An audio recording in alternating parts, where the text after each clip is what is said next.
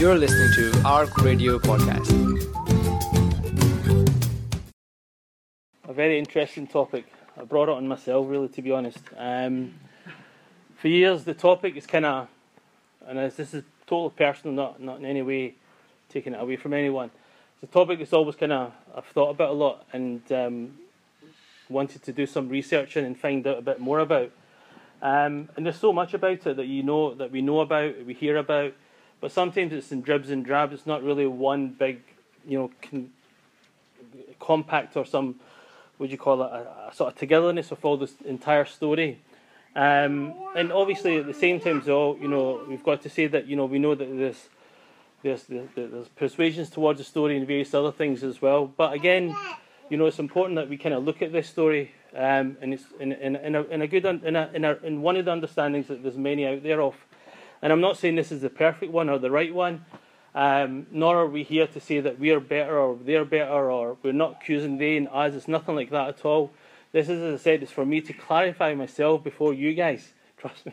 As I said, it's something I've always wanted to do to find out exactly what this topic is all about. Now, obviously, we're in this blessed month of Muharram. It's a sacred month, no doubt about it. Um, it's absolutely sacred because it's amongst the four sacred months that Allah subhanahu wa ta'ala mentions in the Quran, and this is one of them. Um, the two previous months that passed, Dhul Qa'dah, Dhul Hijjah, and Muharram, then the month of Rajab, which stands alone as the fourth sacred mon- month. And in this, obviously, we believe that we have one of the most blessed days in this month as well, which is Yom Ashura, the 10th of Dhul Hijjah, which is the day, as we know, that um, uh, 10th of Muharram, sorry, I'm going back a month, 10th of Muharram, which is a month where we know that this is where the Prophet, ﷺ, when he entered into Medina, um, we know that Medina was made up of different people, like the the the the the, the and the Khajraj, the two big tribes at the time. Also with um, people from the Jewish faith who lived in Medina at the time. And on the tenth of Muharram, they were fasting on this particular day. And when the Prophet asked them, "Why do you fast on this day?" They said, "This is the day that we were freed from the the, the slavehood of um, of Pharaoh. Our people were slaved in this day, and we celebrate it by by uh, fasting on this day." And the Prophet ﷺ, you know, acknowledged that, he accepted that. And he replied, that we have more right on Musa than you have. Because you know that the Prophet Musa السلام, is the Prophet that's mentioned in the Quran more than any other Prophet, more than our own Prophet, ﷺ, so to speak. He's mentioned so much. We know for his birth, the situation that he was, as soon as he was born, what happened in the area um, is growing up in the palace of Pharaoh, then leaving the palace of Pharaoh and doing what he did, and everything. We know so much about Musa salam. so when it came to that, it was a case of whereby we have more, you know, the Prophet said we have more right to him than that. And so he said, we'll fast this day, but then we'll fast a day with it to make that distinction between us and people of other faiths that we're fasting this day of Ashura, along with it another day, i.e., the day before it or day after it. Now, obviously, that is very significant because the day of Ashura also they say many other blessed, th- blessed things happened. For example, this is the day that um, Ad, Adam met Hawa salam. This is the day that Yunus was thrown out the well of the stom- well of the, uh, the stomach of the whale. whale. Um, this is the day that Ibrahim was saved from the fire. So there's a lot of other things about this blessed day of 10th of Muharram. But more so, obviously, something that we sort of see more often and we're aware of as well is that this is also the day that we know that the grandson of the Prophet Muhammad sallallahu alaihi Imam Hussein radiallahu anh, was, was martyred on this day, was killed on this day. And that is the day that you know people uh, people within the Islamic faith, I must say, and out with Islamic faith, acknowledge this day because um, Imam was saying that, that that particular battle, or what happened, is very important that we, we understand and we learn what happened during that time. And as I said, for years, that's kind of something that's always been sitting in the back of my head in regards to getting a better perspective of it. So over the last few weeks, in fact, months probably, I've been kind of listening to lectures here and there, picking up some books and finding out a wee bit more. So I've kind of put it together, hopefully. And do forgive me if I've done anything wrong. And as I said, we're not here to offend anybody. We're not here to say you're right or we're right and you're wrong or vice versa. Not at all. Here are some of the facts that I, Allahu Alam, have collected. You don't have to take what I say, but this is what I have collected certainly um, from some, some, some, some of the some of the scholars that we, we that have taken taken from. Now, first of all, the people of the house of the Prophet sallallahu Imam Hassan and Imam Hussein. What can we say about radiallahu? What can we say about these two people? No doubt, no doubt, no doubt, no doubt that they are probably the most beloved people to the Prophet ﷺ, more than his own children. We know that in many, many examples when the Prophet ﷺ once was given a khutbah, in the masjid, and he saw Imam Hussein coming in from the house, and he was he was a toddler at the time. He came in, and he, you know how toddlers walk and they kind of run and they tumble over. The Prophet stopped his khutbah and went down and picked him up, kissed him, and brought him to the minbar with him. What a scene! What a scene! You know, he picked up his own grandson, kissed him, and brought him up to the minbar with him. He changed his khutbah, and he said how children are fitna, how children can be a distraction to you in the good that you are. Then it can be a distraction. The Prophet didn't have his own, own sons. He certainly had daughters, but he didn't have. These were the two, two people that he loved so much. With Imam Hussein, he said, He's from me and I am from him. I mean, we're the same. There's no difference. You can't separate the two. Imam Hussein was the one who looked, radiallahu and was the one in, in appearance the closest to the Prophet. After the Prophet passed away, people used to just go to Imam Hussein just to look at him, just to remind them of the Prophet because he was so close to his granddad wasallam in terms of appearance. He said that your house, meaning Imam Hussein and Imam Hassan, is opposite my house in Jannah. We will be neighbours across the road from each other. The Prophet never let them far in this dunya, he's not going to let them far in the hereafter. He said you're going to be the, you're going to be the chief of the children or, or the youth of paradise, the leader of par, leader for the youth of paradise. Like we have their mother Fatima to Zahra radiallahu anha, who said in Nisa al Jannah, she'll be the woman who will be leading the women into paradise. The same with the children of Fatima radiallahu anha, that these two boys will be the ones who lead the youth into paradise radiallahu anhum. Um, in one story in Medina, the Prophet came out his house, and as he came out his house, he was wearing a black cloak. And um, when he was wearing the black coat, cloak, Imam Hassan ran over, the child ran over and got in amongst the Prophet ﷺ entered into the cloak. Imam Hussein came out, likewise. He ran, he ran under the cloak of the Prophet ﷺ. Fatima came out, radiallahu anha. She saw that. I'm going too. And she ran under the cloak of the Prophet ﷺ. Ali came out, radiallahu anhu. And he ran, and he ran under the cloak of the Prophet. Again, what, what, what? This is the family, the true family of the Prophet. And he said, Allah wants to cleanse you from impurities, O Ahlul Bayt. That Allah purifies these people and who they are. Imam Hassan, as you know, was um, was, khilaf, was Khalifa after his father passed away for six months.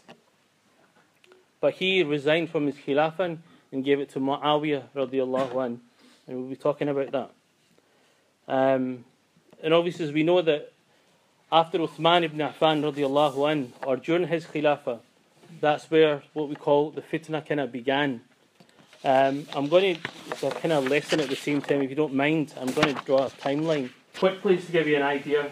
The Prophet died in 632. This is um, our count, uh, 2007, 2017, relevant to that which was 10 years after Hijrah. I'll put that both in as well. As you know, Abu Bakr, these are all the time that they passed away. Abu Bakr passed away two years, two years later, so 634, and that was about 12 years after Hijrah. The next Khalifa was Omar. Um, he passed away in the year 644. So Omar had a decent Khilafah, 23 years AH. After him was Uthman, who passed away. He passed away in the year 656, which was 35 after Hijrah. Then it was Ali radiallahu anh, who passed away in the year 661, which was 40 years after Hijrah. Then it was Muawiyah who took leadership, and he took the leadership, and we're going to get this in, all in, hopefully well, till the year 680. That's when Muawiyah passed away. And just after that, you see 681 was the Battle of this battle we're going to be talking about the day of Karbala. So that gives you an idea of what's happening here. The reason I put this up is because here is where the problem started. At the time of Omar radiallahu an, as I said, the Khilafah was growing. It was expanding. It was a khilafah that was going for a lot of land, and it covered a hell of a lot of land over that period. But then during the time of Uthman, uh, during the time of Uthman here, this is where a lot of the problems started. Okay, here is where the problem started. That's where the fitna kind of started. People started obviously accusing Uthman of all sorts of things, because as we know, Umar was assassinated, Uthman was assassinated, Ali was assassinated. So if the four Khulafa Rashidin, three were assassinated for various reasons. Umar was assassinated because killed, the killer was wanted revenge because his father's death. Uthman was assassinated because they didn't want Uthman to be leader anymore. They wanted to change him. And he was, we know the story, and if you know the story of Uthman, and how he was killed, it's quite treacherous and how he was killed. He was at home reading Quran, and the people of Fitna, they, they, they jumped the wall, they came over, and here's Uthman, very old at this age as well. He's probably in his 70s, 72, some people say. And they kicked the Quran out of his hand and they butchered them. And then afterwards, as we know, the body laid there for a number of days before anybody could touch it in, the, Uthman. And then obviously afterwards, Ali became the Khalifa. Now, how, how did Ali become the Khalifa? That's where it's a bit of a debate in regards to was he forced or was he not? Because the people of Fitna were worried because after the death of Uthman, there was going to be some problems. Why? The biggest problem, or the biggest fear that they had was of this man, Muawiyah, because he was the governor of Syria at the time. Now, Syria was a stronghold because why? What's after Syria is the Byzantine Empire. So Muawiyah had to be really strong there because the Byzantine Empire were always trying to infiltrate within the Muslim lands, trying to get back their lands that they lost to the Muslims. So Muawiyah had to stay, had to keep really good control of that area. Now, under the Khilafahs, the different Khalifas, so for example, at the time of Omar, um, he changed the governors who Abu Bakr appointed. Uthman, he changed the governors again. Ali, he changed the governors again. So the different regions, we know there was about seven or eight different regions, and that was a common thing that the, the, the, the the, the, the Khalifas used to change the governors of the different states, but none of them, except later, Abu Bakr didn't, nor did Omar, and nor did Uthman change the, the governor of Syria, who was Muawiyah radiallahu anh, because he knew his quality. Who is Muawiyah? We've got to touch on that as well. Muawiyah is the brother-in-law of the Prophet Muhammad His sister is married to the Prophet peace be upon him. His father What's his name? His name is Muawiyah ibn Abi Sufyan. His father is Abu Sufyan. You know the story of Abu Sufyan radiallahu anh. His mother was Hind, who was a woman who wanted the death of Hamza radiallahu anh. But we know that later on, after the Fatih Makkah, Makkah opened, they became Muslim. Muawiyah actually became Muslim before that.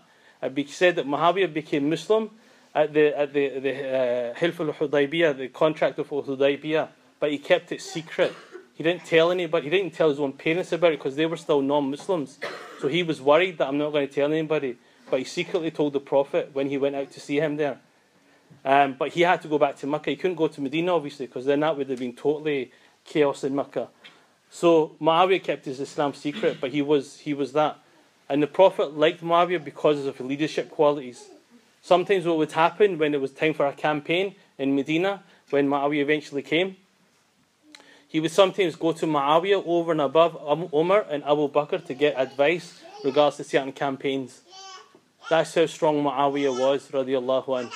And we shouldn't have anything, and here I've got to stress, we shouldn't say anything bad or ill of any of the companions, radiallahu anhum. Those people who saw the Prophet, peace be upon him, what can you say about them? In fact, how dare we say anything about them? There's people out there within our community who say certain things about certain companions who have no right to do it. Who are you, or who are I, or any one of us to say anything in regards to the companions, peace be upon them all? They did what they did, and they are who they are. Yes, we're going to be talking about some of the other issues that happened, but that was whatever because of the reasons that they know best. But for us, they are they are the companions of the Prophet ﷺ. They are the best generation. There's no generation better than the generation of the companions, peace be upon them all.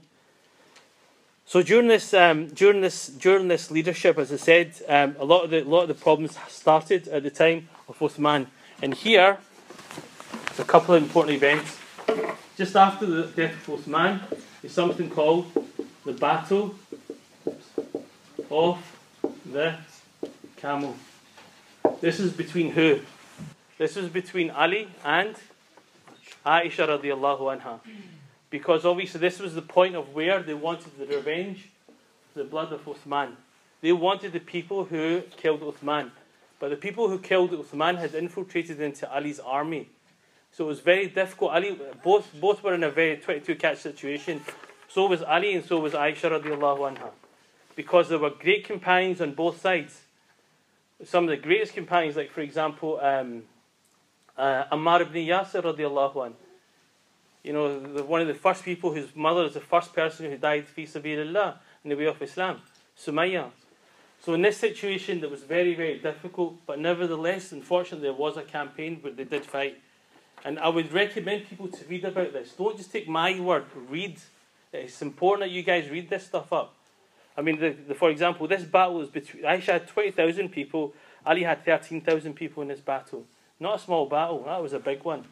And then there was another battle which was of importance that comes a wee bit later. Is the Battle of. This is all mumbo jumbo. The Battle of Siffin. And this was a battle between again Ali, but this time Muawiyah radiallahu anh. Because after, um, after the, the death of Osman, obviously Ali became Khalifa, he changed all his governors, and all his governors gave oath to Ali. Some of them did, some of them didn't. But Muawiyah did not give oath to Ali because he was still seeking the revenge of Uthman. Why? Because uh, uh, Muawiyah is from the same family of Uthman. And when Uthman radiallahu anhu passed away, the same shirt that he was wearing, wearing when he got butchered, you can imagine the state of it. It was stained, it was blooded. His wife, um, uh, um, Halima radiallahu anhu, she, not Halima, sorry, forgotten his wife's name, don't, don't take me on that. She, she sent, the wife of the man sent that garment to Muawiyah in Syria. She said, This is the proof of Uthman's death. Reve- take, take, not revenge, but find and seek justice for this. And what did Muawiyah do with that shirt? He hung it in the main mosque in Damascus. So every single day, people used to see this. And you can imagine, obviously, it's that kind of thing where you see something so terrible. You've not, you're not there, but you can imagine the, the atmosphere and the hate people are growing that, you know, we've got to do this, we've got to do this. So all, all that time, they've got in their heads that we've got to get the revenge, or we've got to find the people who, who killed Uthman, radiallahu anh. So that was what was going through their head. So that's the kind of build up. So you can see the tension grew right away near the end of Uthman's life. Tension really, really grew a lot. After Uthman, during Ali, Ali's Khilafah radiallahu the same thing. Tension really, really grew. And it was very, very difficult to find any, any form of stability in the Islamic world because of the state that it was in.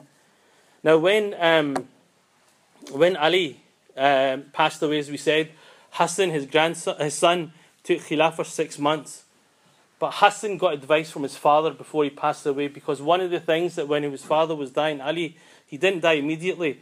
As you know, on that day, the, the, the people of Fitna sent out three assassins one after Ali, one after Muawiyah, and one after um, Ammar ibn, uh, uh, Amr, uh, uh, Amr ibn As in, in Egypt. They sent three different assassins to kill these three different um, uh, governors at the same time. That's what. They, so they wanted absolute chaos in the Muslim world. Two were successful. Uh, sorry, one was successful. Two weren't. The killer of Ali got him, but he didn't kill. He didn't kill him because what had happened, like the time of Omar, if you remember how he got killed, he used a sword, but what did he do? He tipped it with poison. So the same with Ali. He didn't get cut from, you know, his wounds weren't bad, but because the poison went in his blood, obviously he had only a few days to live after that. And when he knew that, he gathered his children together, Hassan and Hussein, and also his other children from his other wives, because after Fatima passed away, he married again.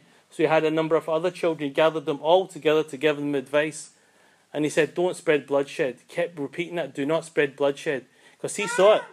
He saw it in two battles in the Battle of the Camel and the Battle of Siffin. He saw that. And somebody asked, Should we say Hassan to go to be to be the uh, uh to be the Khalifa? He said, I'm not telling you to do it, I'm not telling you not to do it. That's for you to decide, in other words. After Ali radiallahu anhu passed away, as, he said, as we said, that Hassan became Khalifa for six months. But then he saw how difficult it was and he pulled back and he says, gave it to Muawiyah radiallahu an. So Muawiyah became Khalifa of the Islamic world and that's the start of the Umayyad Empire from there on. And after Muawiyah had passed away, as we know, he passes Khilafah onto his son Yazid ibn Muawiyah, which was where the problem started. Because Yazid was not anything like his father, not at all. He was quite the opposite. He was a tyrant, he was a dictator, he was a, he was a, a very unjust leader. A very unjust leader. So at this time, what had happened now was that now that Yazid is the, the, the, the, the, Khalifa, he was going around sending his people to the different empires around the world, the Muslim empires, and to the Hijaz, meaning to Mecca and Medina, to get people to say their oath and give bay'ah to his Khilafah. But many people refused. They couldn't stomach the idea of this dictator and this unjust.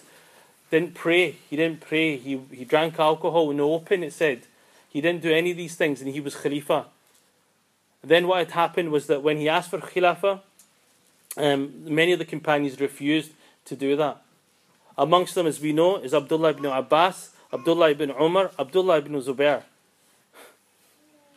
These guys are they're, they're, they're now like the Abu Bakr and the Umar of this time now. They're the great companions now. Because they were the kids around the Prophet. Ibn Abbas was a child. Ibn Umar was a child. Ibn Zubair was a child. And these people, some of these guys lived in the house of the Prophet, peace be upon him. But now they're older. They're much older. And these are like, they're, they're, they're the godfathers of the companions, to say the least. Good expression. But you get the idea. They were, they were the top guys amongst the companions. So if they said anything, it had weight. So when they said no to Yazid, you can imagine Yazid was like, right, okay, we've got to deal with this one. We've got to deal with this one. Now Yazid is still in um, Damascus, remember. He's in the west. He's in Damascus. What happened is that Ali start, uh, uh, Imam Hussein radiallahu started getting letters from the east, from Iraq, from Kufa. Hundreds and thousands of letters sent to him saying, Come and we'll support you. Come and we'll support you. We'll start something here and we'll support you and we'll get you into Khilaf. We'll get we'll make you the leader. Come to Kufa, come to Kufa. Hussein he knew that Kufa was the place where his father, as you know, Ali radiallahu anhu, moved the capital from Medina to Kufa. That's where he moved it to. So he had a lot of support. His father did, Ali radiallahu anhu. So Hussein thought, radiallahu anhu, thought, okay, if there's a lot of support there, I can go out there. And all these letters are coming in, you know, coming in to, to, to ask me to come along and, then we'll start, we'll, we'll do a campaign or whatever. He thought, yeah, okay. But he said, look, I'm going to send my cousin first just to make sure that it's all right. So he sent his cousin, Muslim ibn Aqil, his name is. He sent him ahead and he says, Look, go find out if this is really true. These thousands of letters have been getting sent. Check if it's really, really true. And he did. He went out there. And when Muslim ibn Aqil went out there, um, he saw, or he gathered together approximately over the time that he was there, about 18,000 supporters. It started with 12,000 and went up to 18,000 supporters of, Uthman, uh, of Hussein radiallahu anhu. And at that, obviously, it was you know he was you know uh, um, uh, Ibn Aqil, Muslim Ibn Aqil was so happy, so he sent a letter back to Imam Hussein saying, "Look, come, we've got great support here, fantastic support here. Come, come." But what happened was that um, uh, uh, uh, Yazid, he thought something was going on here, but suspicious. So what he did in Kufa, he changed the governor of Kufa.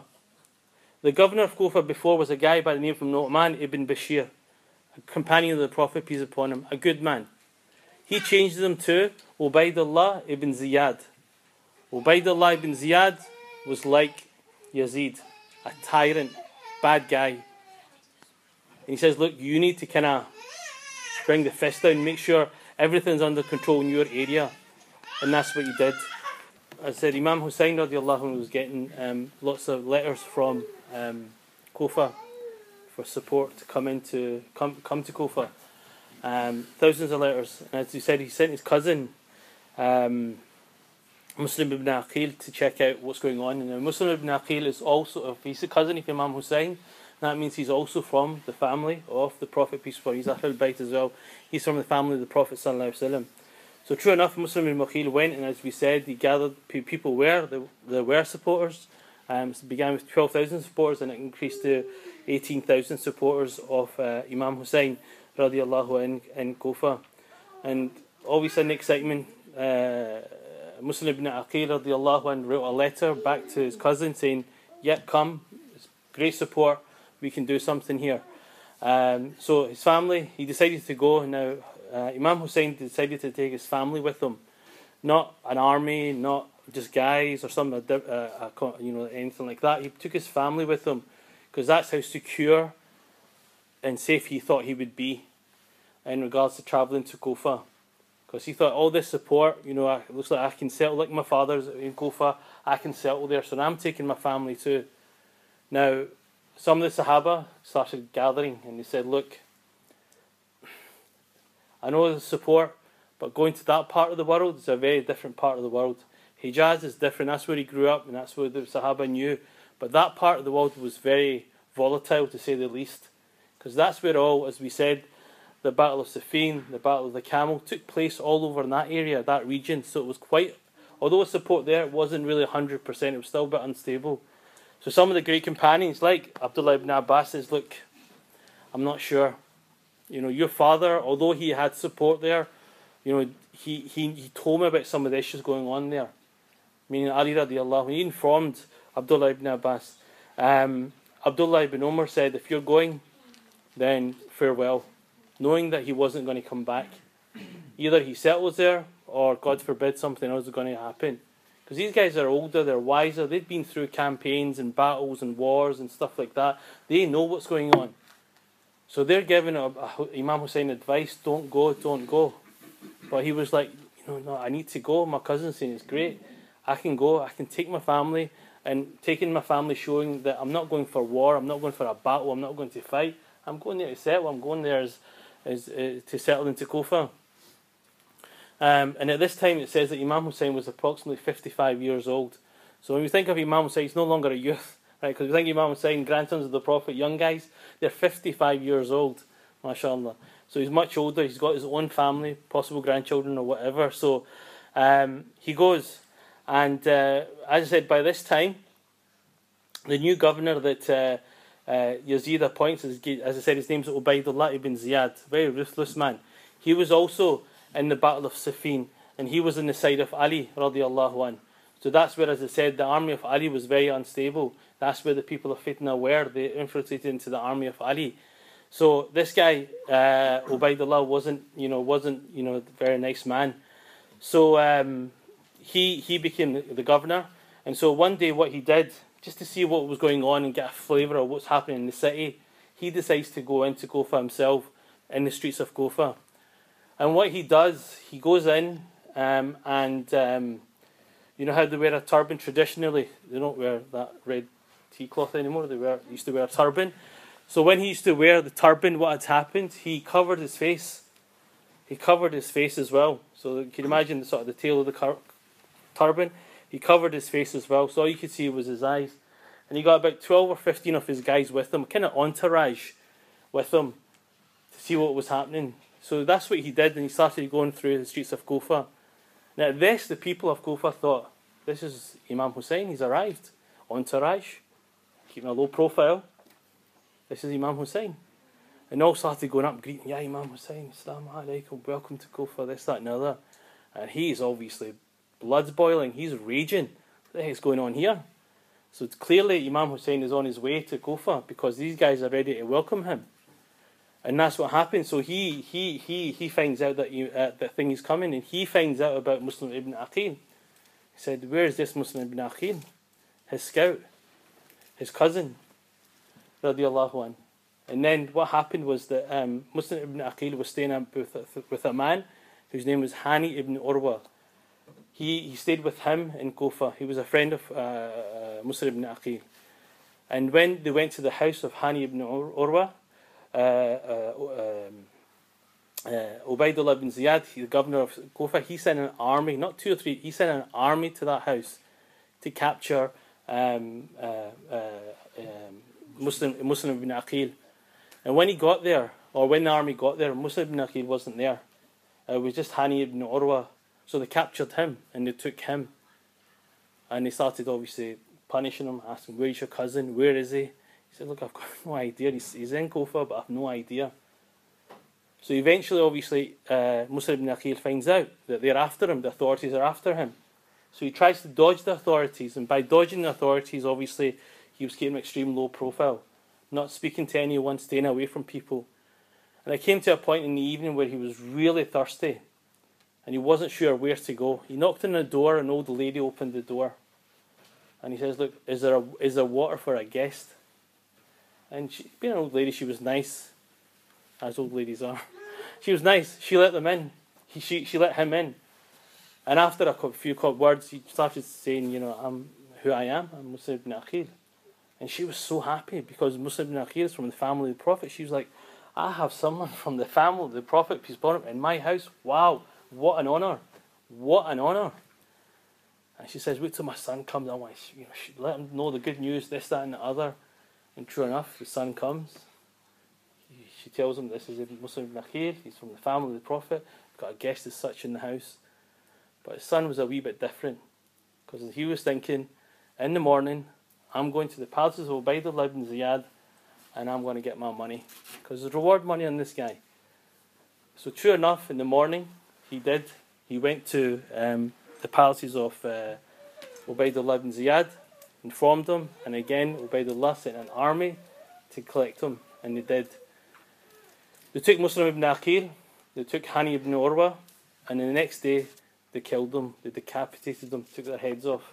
And but this was the most merciful day of the year, which is Yom Arafah. The ninth day of Dhul Hijjah was the day that um, Ubaidullah ibn Ziyad killed these two young men. You think maybe take a few days or something, but on the day of Arafah, the very day that's the most merciful day of the year, this was the day that um, that uh, Ubaidullah bin Ziyad decides to um, uh, kill these two people. But obviously, just before he died, Muslim ibn Aqil sent another letter to Imam Hussein saying, Don't come. Things have changed.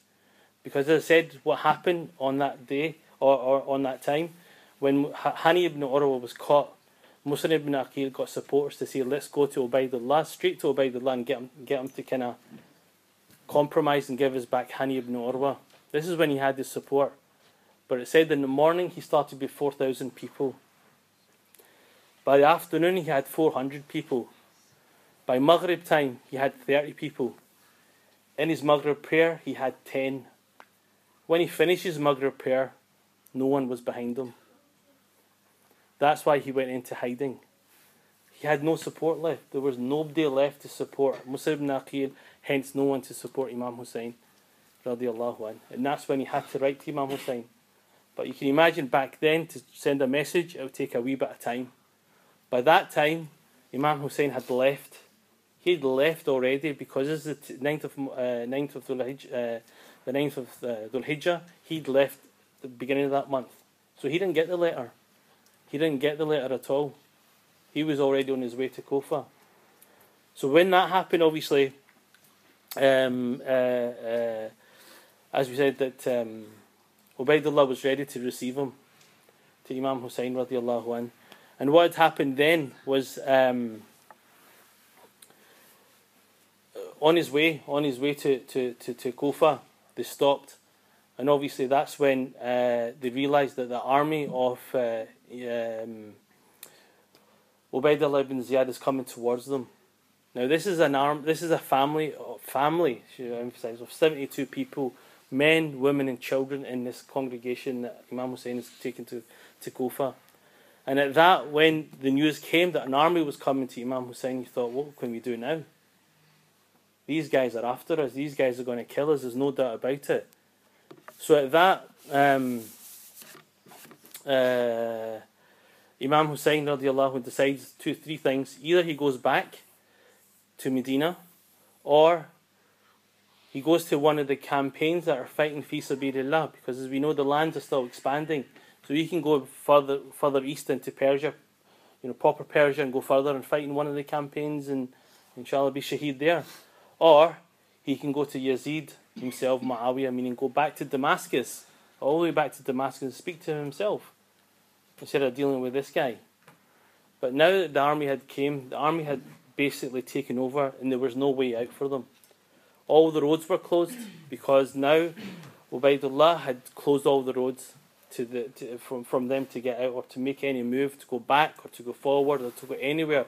They were out. And this place is called Karbala. Karb wa Bala is the what which means what does Karb mean? Karb is a disaster or it's not even a disaster, crisis. And Bala is a test. It's a place of crisis and a place of test. That's what this is really the word is, Karbala. And that's the place that they stopped.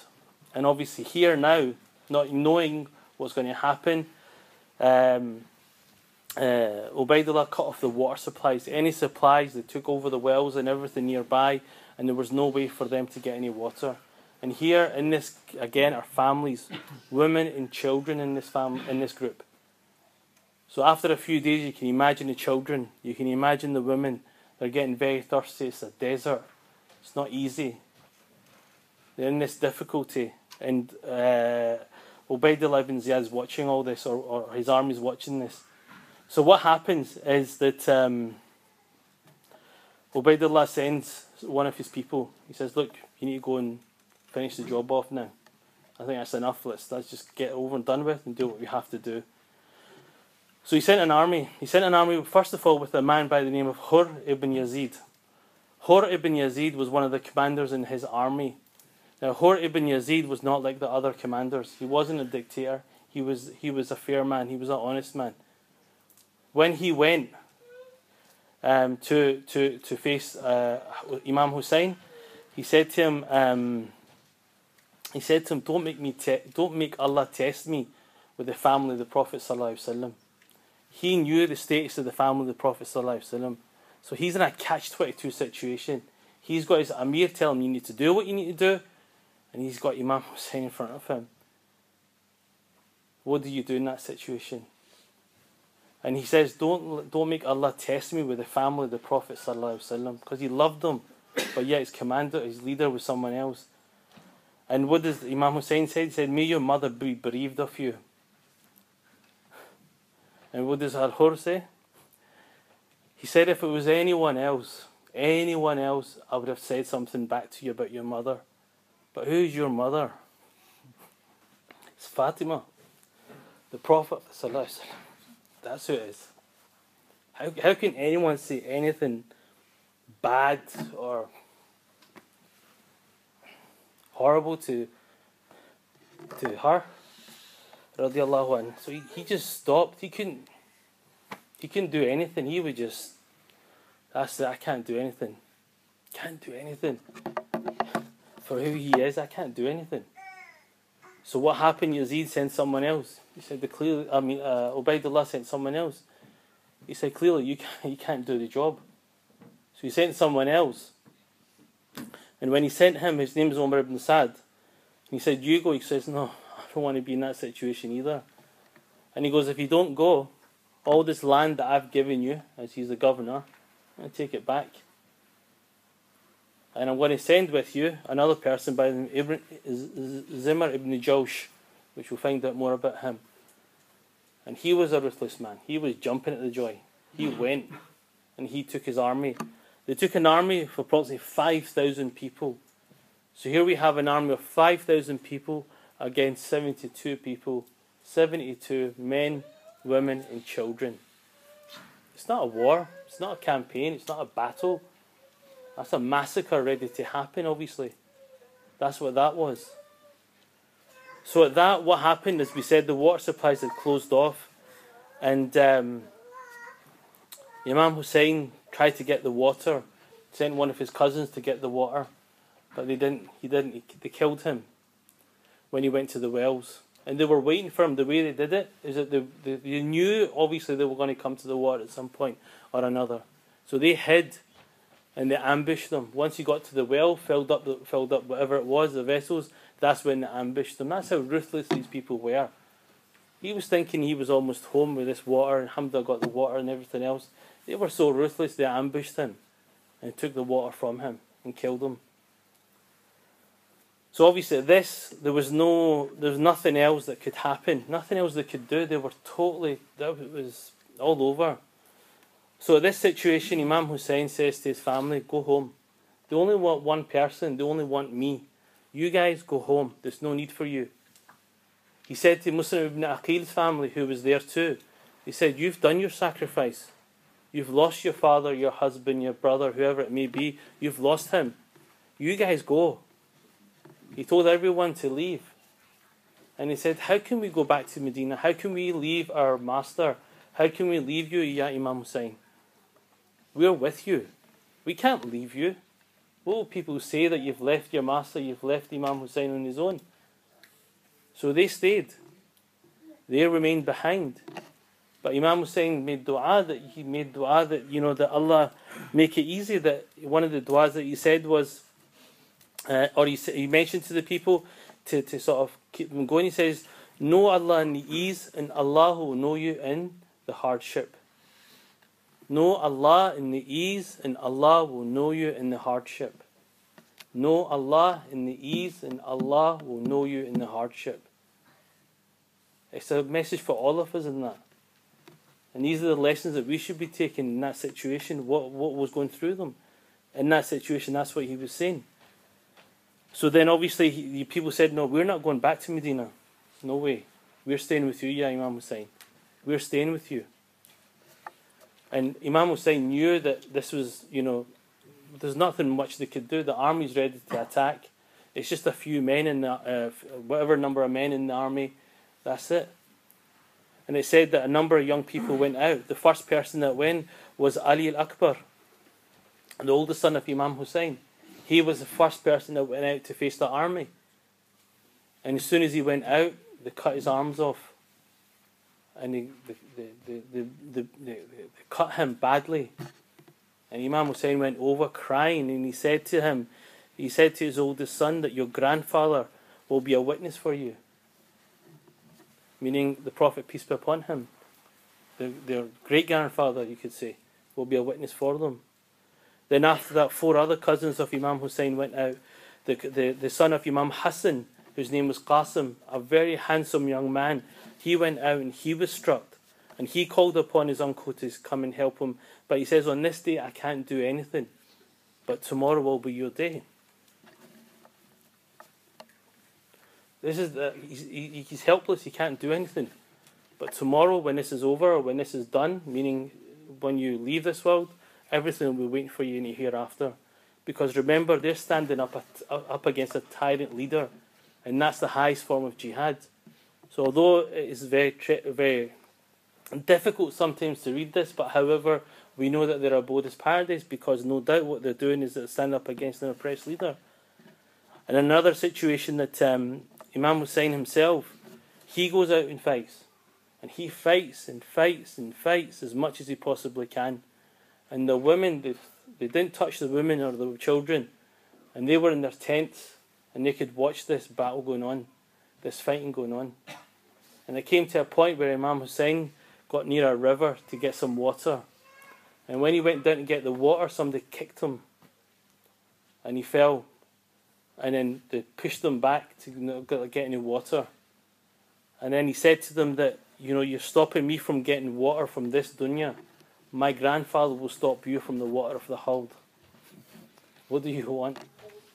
You know, if you're stopping me in this world from this water that you're getting to reach, my grandfather will stop you from the Hawd, the Kawthar, the place where he will give water to those who he, he, he, he loves.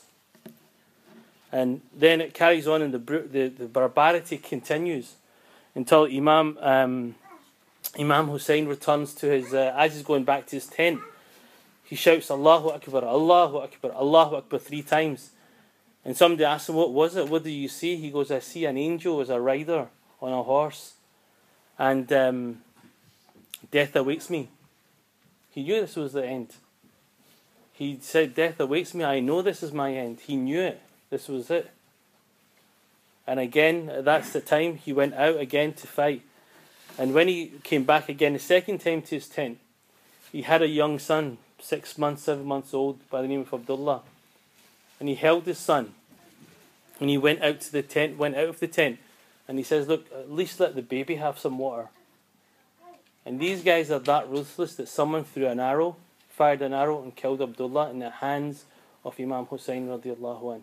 A six month baby in the hands of Imam Hussein. That's how ruthless these guys were. And uh, Imam, uh, Imam Hussein shouts out, Allahumma sabbirna ala al-qada, Allahumma sabbirna ala al-qada, Allahumma sabbirna ala al-qada. Which means, Oh Allah, give us patience on your decree. Give us patience on your decree. This was going to happen. This is something that Allah ordained was going to happen. So for them, as we said, that Imam Hussein here couldn't do anything.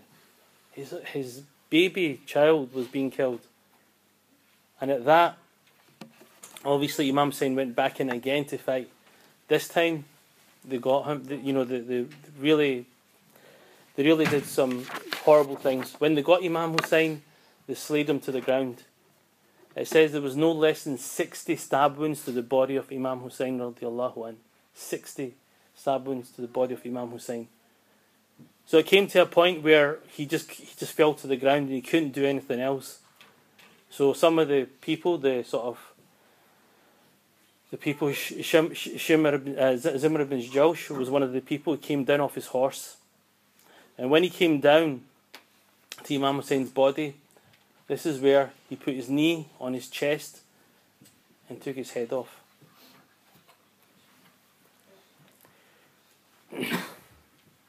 he took the head off Imam Hussein. And after he took the head off Imam Hussein, he ordered the horses to trample over the bodies of all those who had passed away.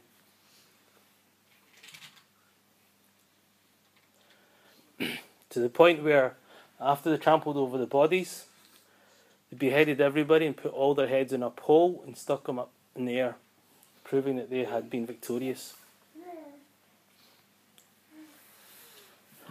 Um, Shimr ibn Josh, he took the head of the Imam Hussein and he took it to um, Kufa, to Ubaid ibn Ziyad, the governor of Kufa. And when he took it to Kufa, um, when he took it to Kufa, it was it was a case of whereby he when he got the head, he started beating it with a stick. Um, and he beat it. He was beating the head with a stick, beating the head with a stick, and um, to the point of beat the lips of the Prophet sallallahu Alaihi Wasallam. And believe it or not, one of the companions was watching this, who was in Kufa who was in his his his um, his um, army, and that was Zayd ibn Arqam, the very man who owned Dar al Arqam, the house where the Prophet ﷺ hid for three years. As we know, Islam was hidden for three years before it went public. In the three years it was hidden, it was in the house of this very man, Zayd ibn Arqam. He's very old. So when he saw, he didn't know what was going on. He saw this commotion and he came in and he saw that Imam Hussein and this guy, Yazid, is beating, uh, uh, beating Ubaidullah ibn Ziyad is beating the, the, the face of uh, Imam Hussein. And he screams, he shouts, he says, Stop! لقد والله رأيت شفتي رسول الله صلى الله عليه وسلم على هاتين شفتين. He said, By Allah, I saw the two lips of the Prophet ﷺ on these two lips, the ones that he was beating. How could you? The hand of the Prophet, you know, the Prophet used to always brush their hair and kiss them and hold them and kiss their stomach. And we know the stories. You know, when they used to pray, the Prophet, they used to climb on the Prophet's back and he would stay in sajda until they got off. Not that he pushed them off until they got off. And some of the Sahaba used to pray behind thinking, what's going on here? But this is the treatment of Imam Hussein radiallahu anh. So he, uh, um, Ubaidullah ibn Ziyad turns around and says, Look, old man, just shut up. Your time is coming soon anyway. He was so old that there's no point in doing anything to this man. He's like a crazy old man, just quiet. That's, that's what they did. And at that as well, we know that um, afterwards they let the women go and children go of Imam Hussein radiallahu anh. And the children of Imam Hussein radiallahu anh afterwards, when they returned back to Medina, Obviously, we know that they told the story to the various companions, uh, various tabi'een who were there, radiallahu anhum, about this particular event. The women were just, they were just, they, they couldn't speak. They, they were speechless when they returned back to Medina for what they saw because of the, the, the severity of this particular campaign that uh, uh, Ubaidullah ibn Ziyad did. But again, it's that whole thing about, you know, what lessons do we take from this? It's a story in that it happened, it occurred in a very, very, very sad story in our history, but one that we, we, we, we, we know that happened and one that we you know hear so much about. But inshallah, hopefully that's put it in some perspective in what happened on that particular day. And you know, no doubt, as I said, the, the family of the Prophet ﷺ were beloved to us. There's no doubt. There's no shadow of a doubt. In the Quran, it's mentioned about the love of the Prophet, peace be upon the family. We know from the hadith, the sayings of the Prophet, peace be upon him, that he said um, about teaching your children three qualities.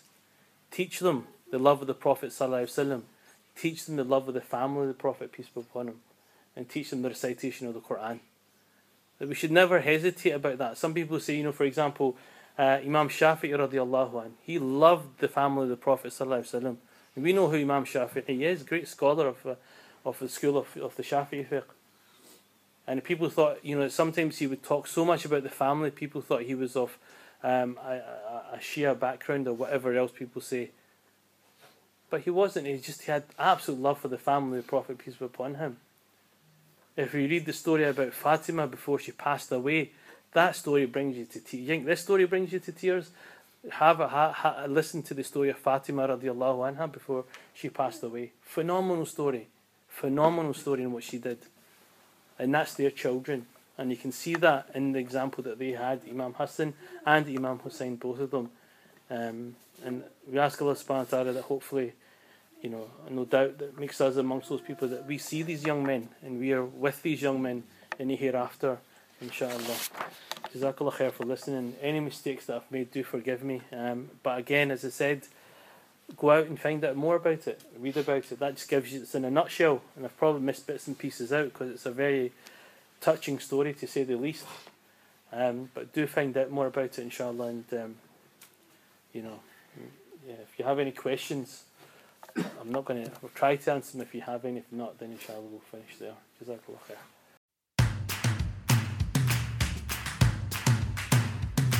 For more information and to listen to more podcasts, visit us at arc.score or check out the Arc Media app.